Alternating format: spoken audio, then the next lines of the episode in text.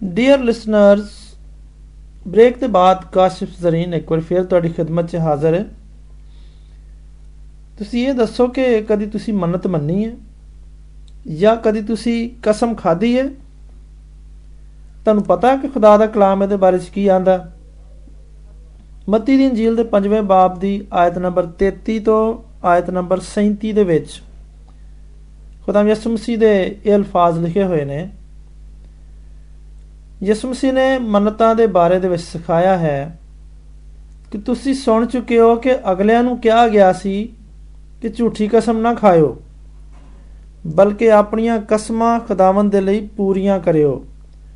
ਪਰ ਮੈਂ ਤੁਹਾਨੂੰ ਇਹ ਗੱਲ ਕਹਿਣਾ ਵਾਂ ਕਿ ਬਿਲਕੁਲ ਵੀ ਕਸਮ ਨਾ ਖਾਇਓ, ਨਾ ਤੇ ਅਸਮਾਨ ਦੀ, ਕਿਉਂਕਿ ਖੁਦਾ ਦਾ ਤਖਤ ਵੇ, ਨਾ ਜ਼ਮੀਨ ਦੀ, ਕਿਉਂਕਿ ਉਹ ਉਹਦੇ ਪੈਰਾਂ ਦੀ ਚੌਕੀ ਏ, ਨਾ ਯਰੂਸ਼ਲਮ ਦੀ। ਕਿਉਂਕਿ ਉਹ ਬਜ਼ੁਰਗ ਬਾਦਸ਼ਾਹ ਦਾ ਸ਼ਹਿਰ ਵੇ।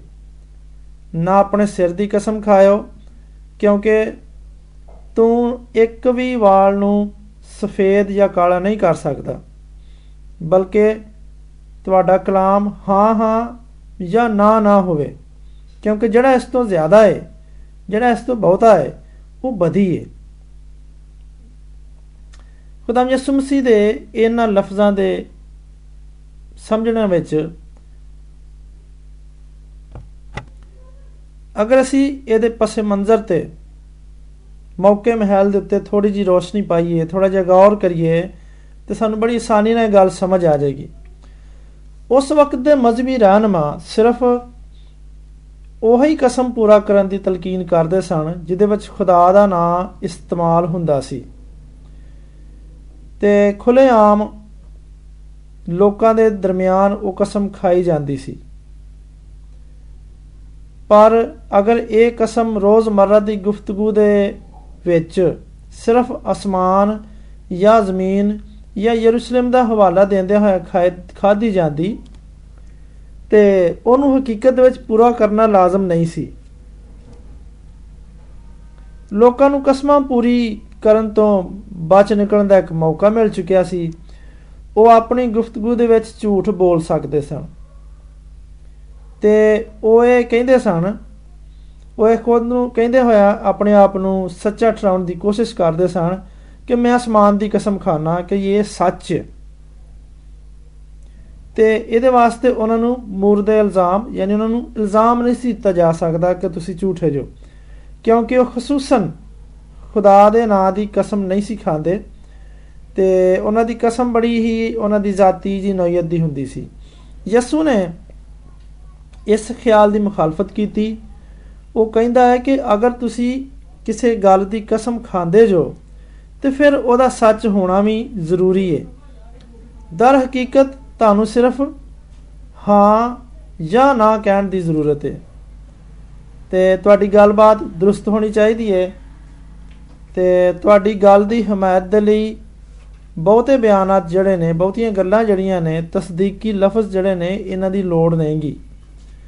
ਜ਼ਬੂਰ ਨੰਬਰ 15 ਤੇ ਉਹਦੀ ਚੌਥੀ ਆਇਤ ਇੱਕ ਰਾਸਤਬਾਜ਼ ਨੂੰ ਇੱਕ ਐਸੇ ਬੰਦੇ ਦੇ ਤੌਰ ਤੇ ਬਿਆਨ ਕਰਦੀ ਏ, ਐਸੇ ਬੰਦੇ ਦੇ ਵਾਂਗਰ ਬਿਆਨ ਕਰਦੀ ਏ ਜਿਹੜਾ ਕਸਮ ਖਾ ਕੇ ਬਦਲਦਾ ਨਹੀਂ, ਖਾ ਨੂੰ ਨੁਕਸਾਨ ਹੀ ਹੋ ਜਾਏ। ਮਤੀ ਦੀ ਇੰਜੀਲ ਦੇ 5ਵੇਂ ਬਾਬ ਦੇ ਵਿੱਚ ਯਿਸੂ ਮਸੀਹ ਦੀ ਤਾਲੀਮ ਬਾਈਬਲ ਦੇ ਇਸ ਅਸੂਲ ਦੀ ਹਮਾਇਤ ਕਰਦੀ ਏ ਕਿ ਕਸਮਾਂ ਨੂੰ ਪੂਰਾ ਕਰਨਾ ਜ਼ਰੂਰੀ ਏ। ਇੱਥੇ ਤੱਕ ਕਿ ਭਾਵੇਂ ਰੋਜ਼ਮਰਾ ਦੀ ਗੱਲਬਾਤ ਦੇ ਹਿੱਸੇ ਦੇ ਵਿੱਚ ਅਸੀਂ ਗੈਰ ਸੰਜੀਦਾ ਜਾਂ ਐਵੇਂ ਹੀ ਕਿਉਂ ਨਾ ਕਸਮ ਖਾ ਲਈਏ, ਉਹ ਕਸਮ ਪੂਰੀ ਕਰਨਾ ਜ਼ਰੂਰੀ ਹੈ ਵਾਦਾ ਇੱਕ ਵਾਦਾ ਹੈ ਤੇ ਖੁਦਾ ਦੀ ਨਜ਼ਰ ਦੇ ਵਿੱਚ ਕੋਈ ਵੀ ਕੋਈ ਵੀ ਐਸੀ ਲਚਕ ਕੋਨੀ ਕਿ ਕਿਸੇ ਵੀ ਬੰਦੇ ਨੂੰ ਕਸਮ ਖਾ ਕੇ ਤੇ ਮੁਕਰਨ ਦੀ ਇਜਾਜ਼ਤ ਹੋਵੇ। ਲਿਹਾਜ਼ਾ ਖੁਦਾਮ ਯਿਸੂ ਮਸੀਹ ਹਰ ਤਰ੍ਹਾਂ ਦੇ ਵਾਅਦਿਆਂ ਤੇ ਅਹਿਦ ਪੈਮਾਨ ਦੀ ਮਜ਼ਮਤ ਨਹੀਂ ਕਰਦਿਆ ਯਿਸੂ ਇਸ ਤਰ੍ਹਾਂ ਦੀ ਗੈਰ ਇਰਾਦੀ ਕਸਮਾਂ ਦੀ ਗੱਲ ਕਰਨ ਰਿਹਾ ਹੈ ਕਿ ਜਦੋਂ ਕੋਈ ਸ਼ਖਸ ਕਹਿੰਦਾ ਹੈ ਕਿ ਮੈਂ ਕਸਮ ਖਾਣਾ ਵਾਂ ਜਾਂ ਮੈਂ ਆਪਣੀ ਮਾਂ ਦੀ ਜ਼ਿੰਦਗੀ ਦੀ ਕਸਮ ਖਾਣਾ ਯਿਸੂ ਇਸ ਕਿਸਮ ਦੀਆਂ ਗੈਰ ਸੰਜੀਦਾ ਕਸਮਾਂ ਖਾਣ ਦੇ ਖਿਲਾਫ ਖਬਰਦਾਰ ਕਰਦਾ ਮੱਤੀ ਦੀ ਇੰਜੀਲ ਦੇ 5ਵੇਂ ਬਾਬ ਦੇ ਵਿੱਚ ਉਹਦੀ تعلیم ਦਾ ਮਕਸਦ ਬੜੇ ਹੀ ਮਤਾਤ ਤੇ ਸੋਚੇ ਸਮਝੇ ਵਾਅਦਿਆਂ ਜਿਵੇਂ ਕਿ ਸ਼ਾਦੀ ਦੇ ਮੌਕੇ ਦੇ ਉੱਤੇ ਕਸਮ ਤੇ ਅਹਿਦ ਪੈਮਾਨ ਕੀਤੇ ਜਾਂਦੇ ਨੇ ਜਾਂ ਕਾਨੂੰਨੀ ਮਾਇਦਾ ਕੀਤਾ ਜਾਂਦਾ ਹੈ ਤੇ ਉਹਦੀ ਹੌਸਲਾ ਸ਼ਕਨੀ ਨਹੀਂ ਕੀ ਜਾ ਕੀਤੀ ਜਾਂਦੀ ਖੁਦਾਮ ਯਿਸੂ ਇਹੋ ਜੇ ਕਸਮਾਂ ਖਾਣ ਦੇ ਉੱਤੇ ਜ਼ੋਰ ਦਿੰਦਾ ਪਰ ਫਿਰ ਨਾਲ ਵੀ ਆਂਦਾ ਕਿ ਇਸ ਤੋਂ ਅੱਛਾ ਕਿ ਤੁਸੀਂ ਕਸਮ ਨਾ ਖਾਓ ਬਲਕਿ ਤੁਹਾਡਾ ਕਲਾਮ ਹਾਂ ਹਾਂ ਹੋਵੇ ਜਾਂ ਨਾ ਨਾ ਹੋਵੇ ਤੇ ਉਹ ਸੱਚੀ ਹੋਵੇ। ਇੱਥੇ ਮਸੀਹ ਲੋਕਾਂ ਦੇ ਲਈ ਇੱਕ ਅਸੂਲ ਵਾਜ਼ਿਹ ਕੀਤਾ ਗਿਆ ਹੈ ਕਿ ਉਹ ਖੁਦਾਵੰਦ ਦੇ ਤੇ ਜਾਂ ਇੱਕ ਦੂਜੇ ਦੇ ਨਾਲ ਕਸਮ ਖਾਂਦੇ ਵਕਤ ਬੜੇ ਹੀ ਮੁਤਾਤ ਰਹਿਣ। ਇੱਕ ਹਕੀਕਤ ਹੈ ਕਿ ਅਸੀਂ ਫੈਸਲਾ ਕਰਨ ਦੇ ਵਿੱਚ ਛੇਤੀ ਕਰ ਜਾਂਦੇ ਆ ਤੇ ਅਸੀਂ ਗਲਤੀ ਕਰ ਜਾਂਦੇ ਆ ਮਤਲਬ ਇਹ ਹੈ ਕਿ ਅਸੀਂ ਬੇਵਕੂਫੀ ਜਾਂ ਨਾਦਾਨੀ ਦੀ ਕਸਮ ਖਾ ਸਕਨੇ ਆ।